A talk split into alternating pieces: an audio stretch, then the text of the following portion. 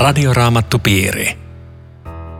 Tänään keskustelemme Riitta Lemmetyisen ja Eero Junkkaalan kanssa Luukkaan evankelmin luvusta 5 ja sen jakeista 1-16. Minun nimeni on Aino Viitanen ja tekniikasta vastaa Aku Lundström. Luen viisi ensimmäistä jaetta. Kun Jeesus eräänä päivänä seisoi Kennesaretin järven rannalla ja väkijoukko tungeksi hänen ympärillään kuulemassa Jumalan sanaa, hän näki rannassa kaksi venettä. Kalastajat olivat nousseet niistä ja huuhtoivat verkkojaan. Jeesus astui toiseen veneistä ja pyysi Simonia, jonka vene se oli, soutamaan rannasta vähän ulommaksi.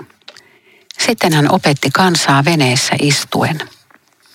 Lopetettuaan puheensa Jeesus sanoi Simonille, souda vene syvään veteen, laskekaa sinne verkkonne. Tähän Simon vastasi, opettaja, me olemme jo tehneet työtä koko yön, emmekä ole saaneet mitään. Mutta lasken vielä verkot, kun sinä niin käsket. Tässä hypätään Kennesaretinjärven rannalle ja siellä väkijoukko tungeksi kovasti Jeesuksen ympärillä. Sitten hän vaan ottaa ja kylmän viileästi menee, menee veneeseen. Mutta jotakin auktoriteettia hänellä varmaan oli siinä tilanteessa. Ja mahtoiko Pietari tuntea Jeesusta aikaisemmin, kutsuu opettajaksi vai päästääkö hän vieraan ihmisen vaan omaan veneeseensä? Eikö ne ollut aika mustasukkaisia nämä kalastajat näistä omista veneistä? No jaa, mä en tiedä tuosta mustasukkaisuudesta, mutta, mutta kyllä mä veikkaan, että Pietari aika hyvinkin tiesi, kuka siinä on venettä lainaamassa. Siis ei, ei, ei tämä voi tapahtua niin yllättäen, että oho, joku kaveri ottaa mun veneen, vaan että kyllä siinä on, on täytynyt, sitä paitsi siis, jos, jos Luukkaan tämä tekstijärjestys kuvaa aikajärjestystä, niin Jeesus olisi käynyt Pietarin kotonakin jo Anavin parantamassa. Mutta se ei ole varmaa, meneekö tämä järjestys ikään kuin kronologisesti. Nimittäin mua kiinnostaa tässä sellainen juttu, että näitä opetuslasten kutsumisiahan kerrotaan ikään kuin useampaan kertaan. Siis täällä on myöhemmin kuudennes luvussa Jeesus kutsuu 12 apostolia. Tässä hän kutsuu Pietarin. Johanneksen evankeliumin alussa on vähän erilainen kutsumistarina, että se on voinut olla jonkinlainen sellainen niin kuin prosessi, että ne on katsellut sinne Jeesuksen toimintaa ja ne on ollut lähipiirissä ja jutellut ja näin. Ja, ja ainakin mä ajattelen tällä tavalla, ja. että se, siinä ei ole vain yhtä kutsumisen hetkeä, joka, joka tietenkin tämä on nyt Pietarin kohdalla kuitenkin tärkeä hetki. Eikö tämän järven kalastajista Jeesus kutsunut juuri ensimmäiset opetuslapset? Kyllä, kyllä. Ja, ja tässä siis ollaan ilman muuta sinne jossain Kapernaumin lähettyvillä, missä, missä Jeesus toimi koko ajan. Että kyllä hänet on tunnistettu jo pitkään ja varmaan osattu ajatella, että hei, mikä toi on toi Jeesus. Muuten tässä pisti mulla silmään, että väkijoukko tungeksi kuulemassa Jumalan sanaa. Eli ei sanota, että kokemassa ihmeitä ja jotta tulisivat parannetuiksi, vaan nimenomaan se Jeesus, miten hän opetti, oli jotain niin isoa, että sen ympärille tungeksittiin. Ja sitten toinen juttu, mikä musta on niin mielenkiintoinen ja hyvältä kuulostava, että Jeesus menee sinne, missä ihmiset on. Siellä on elämää. Että toinen jaan täynnä elävää elämää. On ranta, on kaksi venettä, on kalasta ja niitä verkkoja huudotaan. Sinne tulee Jumalan valtakunta. Joo, aika hauska. Mä en tuota huomannut ajatella ei, tota, että siis kuulemassa, mutta ei, mutta ei niin kuin parantumista etsimässä. No toisessa kohtaa sanotaan, että ensin kuulemaan ja sitten hakemaan apua Joo, joo, totta kai ne oli molempia. Molemmat mutta, oli... mutta se sanotaan tässä noin ja se on Joo, kiva. kyllä, kyllä. Joo, mä taas mietin näissä jakeissa sitä, että tässä sanotaan, että lopetettuaan puheensa, mutta tässä ei kerrota, mitä hän puhui. Mua, mua vähän harmittaa. Aika paljonkin voisi Joo, siis, harmittaa. siis hän on pitänyt pitkän puheen todennäköisesti ja sanotaan lopetettuaan puheensa. Ja sitäkin voisi miettiä, että oliko Jeesuksella joku vanhan testamentin osio mukana, josta hän puhui. Osaisiko hän vanhan testamentin ulkoa, se olisi periaatteessa ihan mahdollista. Semmoinen, oli paljon niitä, jotka opetteli ja oppi kirjan ulkoa. Mutta joka tapauksessa Jumalan sana on ollut läsnä joku kohta vanhassa testamentissa. Niin, se on hyvin mahdollista. Toisaalta kun miettii siis niitä Jeesuksen opetuksia, joita tänne on tallennettu, niin nehän on hirveän paljon tästä elävästä elämästä. Mm. Ne on esimerkkejä maanviljelyksestä ja kalastamisesta ja kaikesta tällaisesta. Että, mutta varmaan siis hän on käyttänyt raamattua eli vanhaa testamenttia siinä koko ajan niin taustalla. Joo, olisi ollut kiva taas kuulla tämäkin opetus. Mutta kyllähän meidän täytyy niin ajatella, että ne opetukset, jotka on talletettu evankeliumeihin, niin ne on meidän kannaltamme tärkeitä. Että Jeesus ei ole voinut opettaa mitään sellaista, mikä olisi joku mielettömän tärkeä juttu mennyt ohi, eikä olisi kukaan kirjoittanut sitä muistiin. Ja ehkä se Luukallakin jossain toisessa kohtaa, mutta tässä hän kiinnittää huomioon siihen kutsumiseen ja siihen, mit, mitä sitten tapahtuu, tämä ihme. Joo. Ja, ja tota, se, mikä tässä on mielenkiintoista, niin, niin tämä Kennesaretin järvi on, on sama kuin Kalilian järvi, eikö niin? Eli kyllä, se on kyllä. Niin kuin sama, sama nimitys. Muuten sehän tässä on sitten semmoinen, jota voisi miettiä ja jota Pietarikin joutui miettimään, tämä Simon tässä vaiheessa, että souda vene syvään veteen, laske sinne verkot. Kun tota mä luin tästä, että, että kalastajat nimenomaan öiseen aikaan kalasti, koska syvissä vesissä liikkui kalaparvia. Jos sitten päivällä jostain syystä kalastettiin, mikä ei ollut niin usein, niin sitten matalassa vedessä. Että tässä oli semmoinen järjetön pyyntö noin kalastajan mielestä, että Jeesus, sun kirvesmiestaidoilla ei, ei ehkä Just. tiedetä, että ei tonne kannata mennä. Joo. Ja tässä on varmaan yksi juttu siinä, kun Simonia kutsutaan. Onko mä kuulijainen tälle? Teekö mä nyt noin? Ja musta tämä on mahtava lause, kun sinä niin käsket. Tässä on se. Joo, mä pikkasen justin palaan tuohon, että se siinä oli mielenkiintoista, että hän pikkasen niin kuin näpäyttää Jeesusta. Että me ollaan tehty koko yötyötä. Mitään ei ole saatu, että me nyt ollaan ammattikalastajia. Mm. Mutta, mutta kun sä nyt kerran käsket, niin me nyt vielä kerran mennään. Joo, Pietarilla oli tosiaan tapana näpäyttää Jeesusta. Se oli hänen tyylinsä. että se oli ja. joka kerran aina vähän opettamassa Jeesusta. Mä taas mietin tuosta soudas vene syvään veteen ihan muuta. Siis mä mun ajatukset lähti siis ei pelkästään just sitä, mitä sä Riitta sanoit, että oli hyvä, vaan siis semmoisen niin vertauskuvalliseen, että me, me syvälle, että, että Jeesus niin kuin johdattaa niin kuin syvemmälle elämän, elämän tota kysymyksiä. Ehkä mulle tuli se sen takia mieleen, että siellä rannalla oikeasti tänä päivänä Magdalan kylässä on sellainen keskus, jossa, jossa tota, joka markkinoi tällä lauseella sitä toimintaa, vie vene syvään veteen, joka siinä niin tietenkin tarkoittaa tällaista symbolista, että, että nyt syvennyt syvemmälle näihin asioihin ja elämän todellisiin kysymyksiin Jeesus johtaa meidät, eikä vaan liikuta pinnalla. Ja. Mutta tämä on ihan eri asia.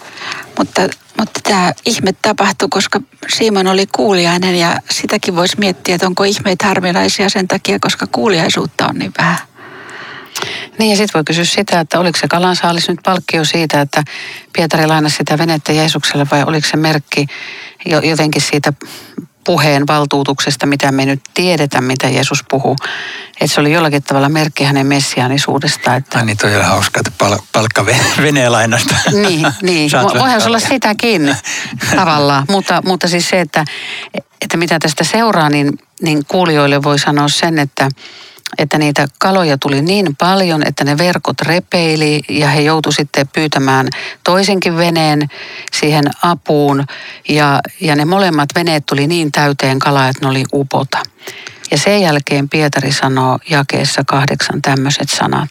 Ja sanotaan vielä, että hän lankesi Jeesuksen jalkoihin ja sanoi, mene pois minun luotani Herra, minä olen syntinen mies.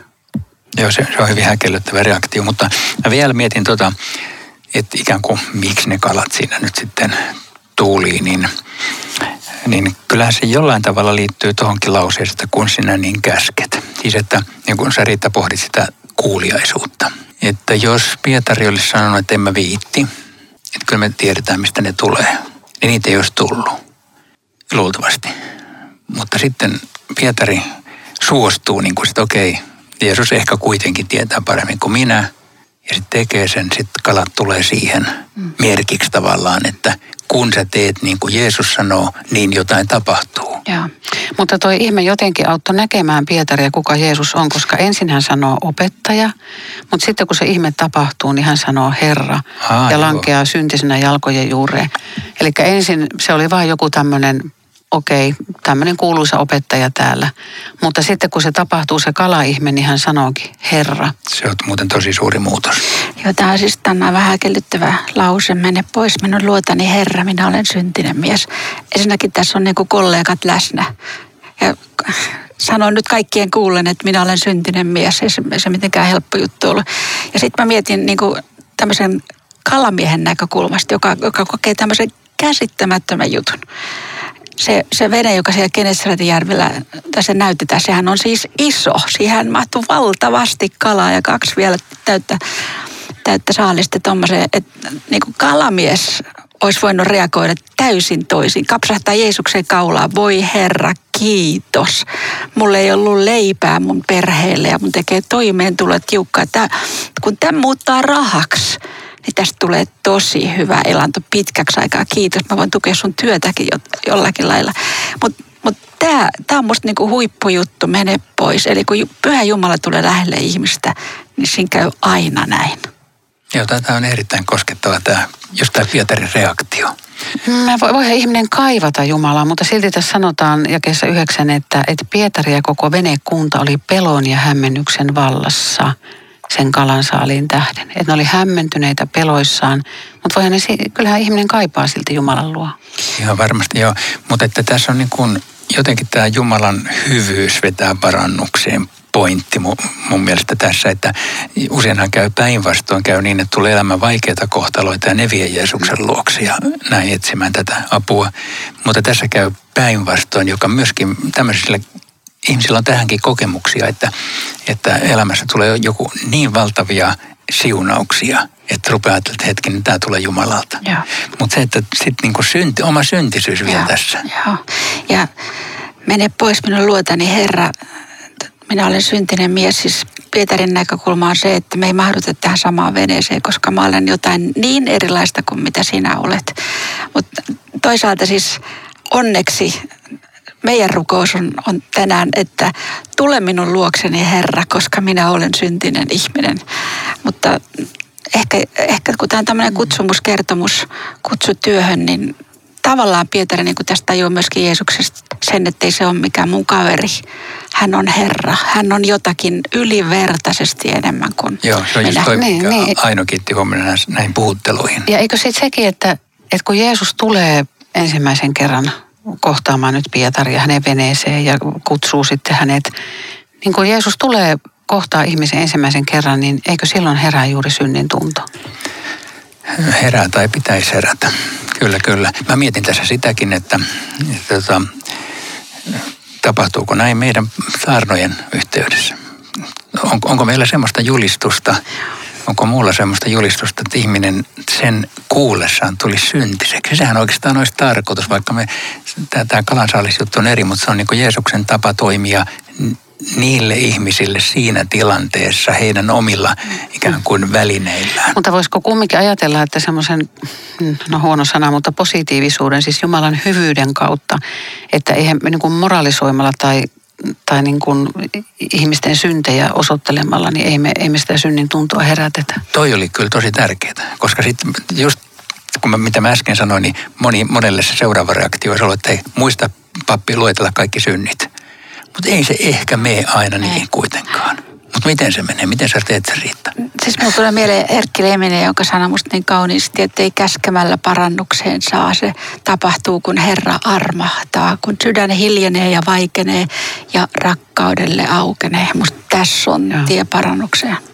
No miten sitten, kun joku kuulija voi kokea sitä synnin tuntoa, niin mitä, mitä ihmisen olisi tehtävä kun hänellä herää pyhän Jumalan edessä synnin tuntoja, alkaa ne painaa ne menneen elämän teota. Niin, hänen, hänen pitäisi saada kuulla julistusta anteeksi antamuksesta. Hän voi tietenkin löytää sen raamatusta, se on tässä kohdassa jakeessa kymmenen. Täällä pelkää, siis se on jo synnin, synnin päästön sana. Tai sitten jos ei rauhaa löydy, niin mennä, mennä kirkkoon, kuulla siellä alttarilta synnin päästön sana etsiöityä sieluhoitajan luokse, jonkun kristityn ystävän luokse ja sanoa, että voitaisiko rukoilla, voisitko julistaa mulle synnit anteeksi. Tämä, tämähän on oikeus muuten kaikilla kristityillä. Me voimme toinen toisillemme vakuuttaa syntien anteeksi antamusta Jeesuksen valtuudella. Hyvä, kun sä kysyit sitä, koska se on tosi tärkeää. Tämä on Radioraamattu Piiri. Ohjelman tarjoaa Suomen raamattuopisto. www.radioraamattupiiri.fi Jatkamme keskustelua Riitta Lemmetyisen ja Eero Junkkalan kanssa Luukkaan evankeliumin luvusta viisi. Minä olen Aino Viitanen. Jos nyt ei tiedä, kenen papin tykö menisi keskustelemaan tai, tai ei rohkene, rohkene vielä mennä seurakunnan yhteyteen, niin eikö voi ihan yksin omassa kodissaan polvistua ja riittää vaikka rukoilla Jeesusta omiin sanoin jotenkin? Ilman muuta, siis se on, se on hyvin yksinkertaista se voi tehdä juuri näin. Ja jos ihminen saa siinä rauhan, niin, niin se on suuremmoinen asia, mutta totuus on se, että me ei kauhean helposti itsellämme voida sitä evankeliumia julistaa, että se, se menee syvemmälle ja sen ottaa helpommin vastaan, kun se tulee meidän ulkopuolelta. Ja sen takia toi, mitä Eero sanoo, on musta niin kuin erittäin hedelmällistä, että, että joku toinen sanoo sen mulle, niin se rauha on suurempi. Niin. Mä sanon vielä tähän jatkan ikään kuin toisen näkökulman. Että se, on, se on just näin, kun me olemme nyt vakuuttaneet. Mutta sitten jos ajattelee, että, että kristityn niin normaali elämä on sitä, että hän nyt päivittäin tunnistaa ehkä jollain tavalla hämärästi oman syntisyytensä, niin ei hän sen takia että joka päivä käydä jonkun luona taas ripittäytymässä onneksi, vaan silloin täytyy vain joka päivä uskoa synnit anteeksi. Se on ikään kuin sitä normaalielämää. Mutta sitten joku, jos joku asia oikein niin tietoisesti painaa, niin sitten on nämä neuvot, mitä mä oon yritetty antaa, niin tulee käyttöön. Ah, hyvä. No nyt jos joku ensimmäistä kertaa miettii, että, että, että hän haluaisi kääntyä Jumalan puoleen, niin miten, miten Jumalalle ilmoittaudutaan ja millä sanoilla, sanoilla voisi siellä kotona sitten yksin rukoilla? Jos raamatun ihmiseltä kysyy, niin he yksinkertaisesti lähestyi Jeesusta ja pyysi, että Herra armahda minua. Ja siinä jo tapahtuu. Sitä pyyntöä ei, ei todellakaan hyljätä, vaan, vaan Jumala on läsnä ja arma. No entä sitten, jos on rukoillut sitä, mutta kun ei tunnu missään? Sitä ei edellytetä. Herra armahtaa pyhän sanansa mukaan. Se on musta... No eikö sen pitäisi nyt jossain tuntuakin? Voisi myöhemmin tuntua ja varmaankin tuntua, mutta ei se mikään semmoinen koetinkivi ollut, että tapahtuuko tässä nyt jotain vai ei, kun ei tunne mitään. Hmm. Eli tunteet ei ratkaise, vaan, vaan se armahdus tapahtuu meidän ulkopuolella. Ja. Juuri näin. Ja onneksi niin kuin Pietarillekin vakuutetaan tämä, tämä armahdus tavallaan, kun, kun Jeesus sanoo älä pelkää, koska se vahvistus miesten sydämessä on todella ollut melkoinen. Siinä on armojulistus. No sitten jakeessa kymmenen tämän älä pelkää sanan jälkeen Jeesus sanoo aika hämmästyttävää. Tästä lähtien sinä olet ihmisten kalastaja. Eikös nyt meidän demokraattisessa yhteiskunnassa ja maailmassa niin tämmöinen ihmisten kalastelu, niin eikö se nyt vähän tämmöinen negatiivinen asia? Eihän semmoista saa tehdä. Joo, tulee, tulee mieleen, jotka asemalla kalastelee nimikirjoituksia ja lahjoituksia ja kaikkia sellaisia. Se, se, se musta hiukan niin luotaan työntävää. Se on kyllä tärkeää puuhaa luultavasti, mutta, mutta mä kävelin kyllä nopeasti ohitte tuommoisesta kalastuksesta. Mutta hei, meidän pitäisi kuitenkin jotenkin uskollinen kalastaa. Mit, siis, mitä sanot siis, Tuo kysymys on oikein aiheellinen, koska se kalskahtaa niin kuin ajan ihmisen korvissa pikkasen kielteiseltä. Mutta jos, jos näin ajattelisi, että, että tässä maailmassa on pahan ruhtinas ja sekin kalastaa. Mutta kun se kalastaa, niin siinä on valtava ero mitä, miten Jeesus kalastaa. Jeesus sanoo, älä pelkää, mutta pahan verkoissa pelätään. Siellä syyllistetään, kiusataan, tuomitaan, sillä koskaan hyvä olla. Ja ennen kaikkea niissä verkoissa ihminen kadottaa vapautensa. Ja armon verkot on päinvastaiset. Siellä julistetaan synnin päästö ja ohjataan oman tunnon vapauteen. Tässä on iso ero verkolla ja verkolla. Joo, mä yritän vielä miettiä sitä, että kun kyllähän uskovaisetkin kalastelee niin, että ne jakaa lappuja, lappuja tuolla kadulla ja tulee sanomaan, että nyt sen täytyisi kääntyä Jeesuksen puoleen, niin, niin tota, senhän voi kokea siis negatiivisena. Mä ymmärrän erittäin hyvin, että sen kokee negatiivisena tyrkytyksenä tämmöisenä. Joskus se on kuitenkin jollekulle ollut avain uskon ensimmäiseen askeleeseen. Eli, eli siis älkäämme, älkäämme sitä ihan tässä halveksiko, että jotkut todistaa tällä tavalla. Mutta ei se ole kuitenkaan kaikkien tehtävä. Mä ajattelin, että ei ole kaikkien. Se ei, munkaan ole. Tai siis ainakaan mä en tee sitä. Että olen mä kyllä tehnyt sitä joskus paljonkin, mutta nyt mä koen, että ei ole niin mun asiani yrittää jokaiselle vastaan tulijalle sanoa jotain. Tai en mä osaa edes junassa enkä bussissa ruveta vieruskaverille todistaa Jeesuksesta. Paljastan tässä radion kuuntelijoille. Se on vähän oloa, mutta en mä osaa oikein. Ja jos tilanne annetaan, niin sittenhän se on. No sitten. Mutta sä oot joskus itse sanonut kuule aika viisaasti sille, että, että vastaa kun kysytään ja elää niin, että kysytään. Joo, mä oon varmaan se riita tai joltain. Joo, joo, se on hyvä lause, koska, koska sillä aikaa sen niin kun pitää normaalissa elämässä ajatella, että on valmis sanomaan, kun tilaisuus tulee. Ja siis, siis silloin se on luontevaa ja silloin se on niin kuin... Mutta hei, eikö se ole hyvä, että seurakunnissa, seurakunta on sellainen paikka, mihin voi mennä. Siellä puhutaan Jeesuksesta, tai ainakin pitäisi puhua. Sitten siellä järjestetään kotikäyntikampanjoita, missioita, ihmisten tavoittamista, erilaista kutsuvaa työtä, kouluttavaa työtä, että siellähän sitä tapahtuu. Eikö se ole niin semmoinen luonteva ympäristö? Kyllä, kyllä. Tavallaan, tavallaan seurakunta onkin se yksikkö ja se, se niin kuin rohkaisee ihmisiä. Toisilla on kutsumus siihen, että ne menee ja nyki ihmisiä tuolla kadulla. Ne on hyviä siinä. Joo, ja sitten arjen keskelle, mihin me, missä me liikumme, niin siellä yhtäkkiä saattaa avautua. Mulle kerran lentokoneessa kävi niin, että siihen lentoemäntä toi yhden rouvan ja yhtäkkiä tajusin, että se itkee aivan hirveästi. Mä ajattelin, että luoks mä nyt lehteä entistä intensiivisemmin vai mitä mä teen. Mutta mä ajattelin, että ei, ei voi. Ja mä panin käden hänen harteille ja kysyin, että sanoin, että sulla on paha olla. Ja ajattelin, että vastaako hän mitään. Ja sieltä tuli purkaus, se oli järkyttävä. Hän meni ottamaan hyväisiä lähiomaisilta, joka oli kuoleva muutaman tunnin kuluessa. Koko lentomatka me juteltiin aivan keskeisistä asioista kristillisestä uskosta. Yhtäkkiä vaan tuossa yksi lentomatka. No tiedät, sä sanot, että Eero, että sä et junassa osaa puhua mitä ihmisille. Mä en välttämättä hakeudu niihin tilanteisiin, mutta yksi junamatka, kun mä tulin tänne näitä tekemään, niin saman matkan aikana kaksi ihmistä halusi jutella niin kuin iankaikkisuusasioista. Toinen tuli ja sen kanssa saatiin juttu valmiiksi. Sitten tuli toinen ja alkoi taas. Siis nämähän on harvinaisia. Joo, ei, ei tälle... sä, oot, sä oot parempi ihmisten kalastaja kuin Ei, ei.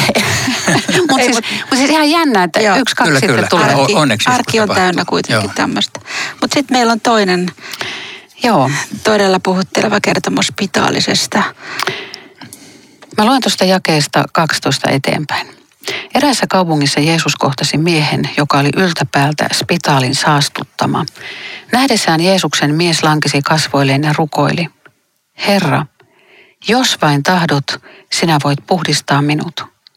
Jeesus ojensi kätensä, kosketti miestä ja sanoi, minä tahdon, tule puhtaaksi. Tauti lähti miehestä heti.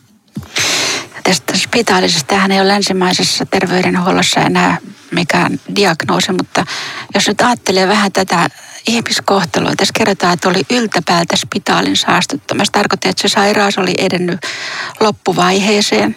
Ja tämmöisen ihmisen piti erottautua. Muista ihmisistä hän kulki repaleisissa vaatteissa, tukka hajallaan, partaa hän piti peittää. Sitten hän huusi aina saastaa ja saastaa. Ja sitten synti oli se, joka oli tämän aiheuttanut. Se oli se teologia siihen aikaan. Eli Jumalakin oli vastustaja. Sosiaalinen häpeä oli me. Siis me ei voida kuvitellakaan, miten, miten järkyttävässä elämäntilanteessa tämä mies on, joka nyt tähän tulee. Semmoista, semmoista ei tänä päivänä enää länsimaista löydy. Ja tämä hänen avunpyyntönsä on kerta kaikkia puhutteleva, jos tahdot, sinä voit. Mm. Joo, olisiko se lepra tämän päivän terminologialla toi, toi tauti, mutta että sillä ei ole semmoista enää sellaista stigmaa niin kuin, niin kuin tuolloin. Että, että siinä, ja siinä on kiinnostavaa myöskin toi, että siis kun tämä, tähän ihmiset ei saanut koskea tämmöiseen ihmiseen, koska se saastaisuus olisi, no ehkä tautikin levinnyt, mutta ajateltiin niinkin, että ne, niin ne, ne demonitkin tarttuu. Niin mitä Jeesus tekee? Hän ojensi kätensä kosketti miestä. Eli nyt Jeesuksen kohdalla käy päinvastoin häneen ei tartu mikään, mutta hänestä tarttuu Jumalan valtakunta. Joo. Sitä mä mietin tässä, että, että joku kovasti kärsivä ja sairas kuulija voi pohtia sitä kysymystä, että miksi Jeesus ei tahdo parantaa minua? No tässä, tässä hän sanoo minä tahdon. Niin, mutta joku on voinut rukoilla vaikka kuinka pitkään ja miksi Jeesus ei tahdo? Moni joutuu sairastamaan siis ilman, että saa siihen vastausta. Jeesuksen aikanakin ihmisiä jäi sairaaksi, eli Jeesus ei parantanut kaikkia, Jeesus ei koskaan parantanut kaikkia. Ainakin yksi näkökulma tähän on siis se, että, että nämä parantamisihmeet Jeesuksella oli tämmöinen messianinen merkki, eikä sellainen ohjelmajulistus, että kaikkien pitää tulla terveeksi.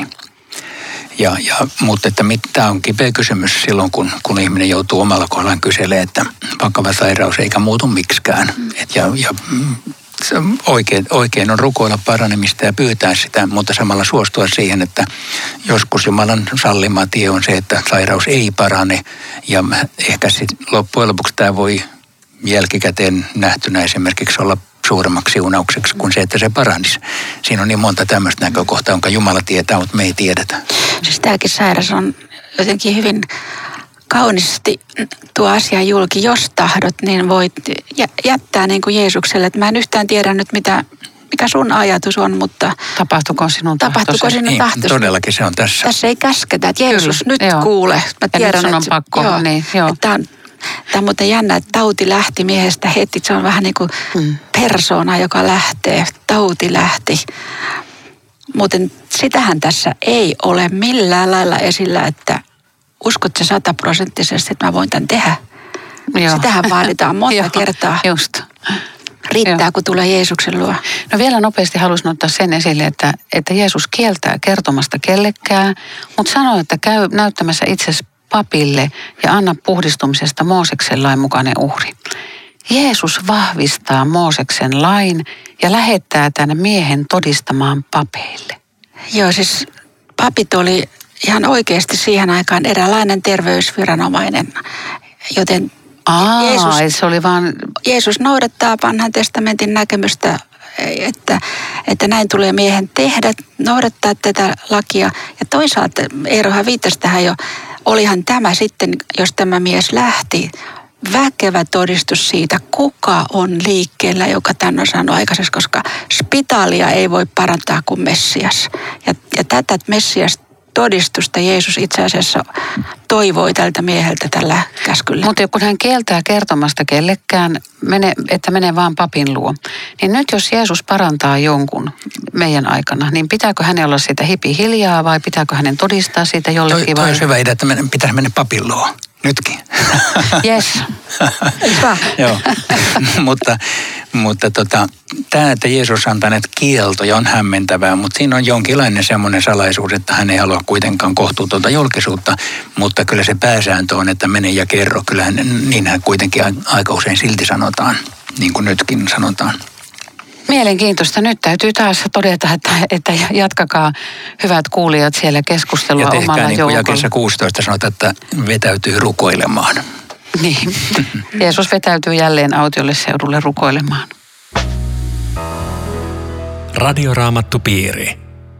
Kiitos mukana olosta ja lähettäkää meille kysymyksiä, kommentteja osoitteella aino.viitanen at sro.fi perustakaa radioraamattu piirejä ja osallistutte joka kuukausi perussanoman kirjan arvontaan ja kerran vuodessa Vuokatirana lomaviikon arvontaan. Radioraamattupiiri oppaita löytyy perussanoman kautta ja kaikki nämä ohjelmat on kuultavissa sekä meidän omilla nettisivuilla ja myös Spotifyssa. Rukoiletko Eero tähän? Niin herra, me vielä yhdessä jätämme asiat sinun käsisi ja kuulijoiden kanssa. Ehkä joku pohtii sairautensa kanssa, voiko Jeesus parantaa. Herra, me rukoilemme, tee jonkun kohdalla se ihme tänään, että parannat. Ja siunaa ja vahvista niitäkin, joiden sairaudet eivät parane. Kiitos, saamme kaikki jäädä sinun käsisi. Aamen. Tavataan viikon kuluttua, hei. Radioraamattupiiri www.radioraamattupiiri.fi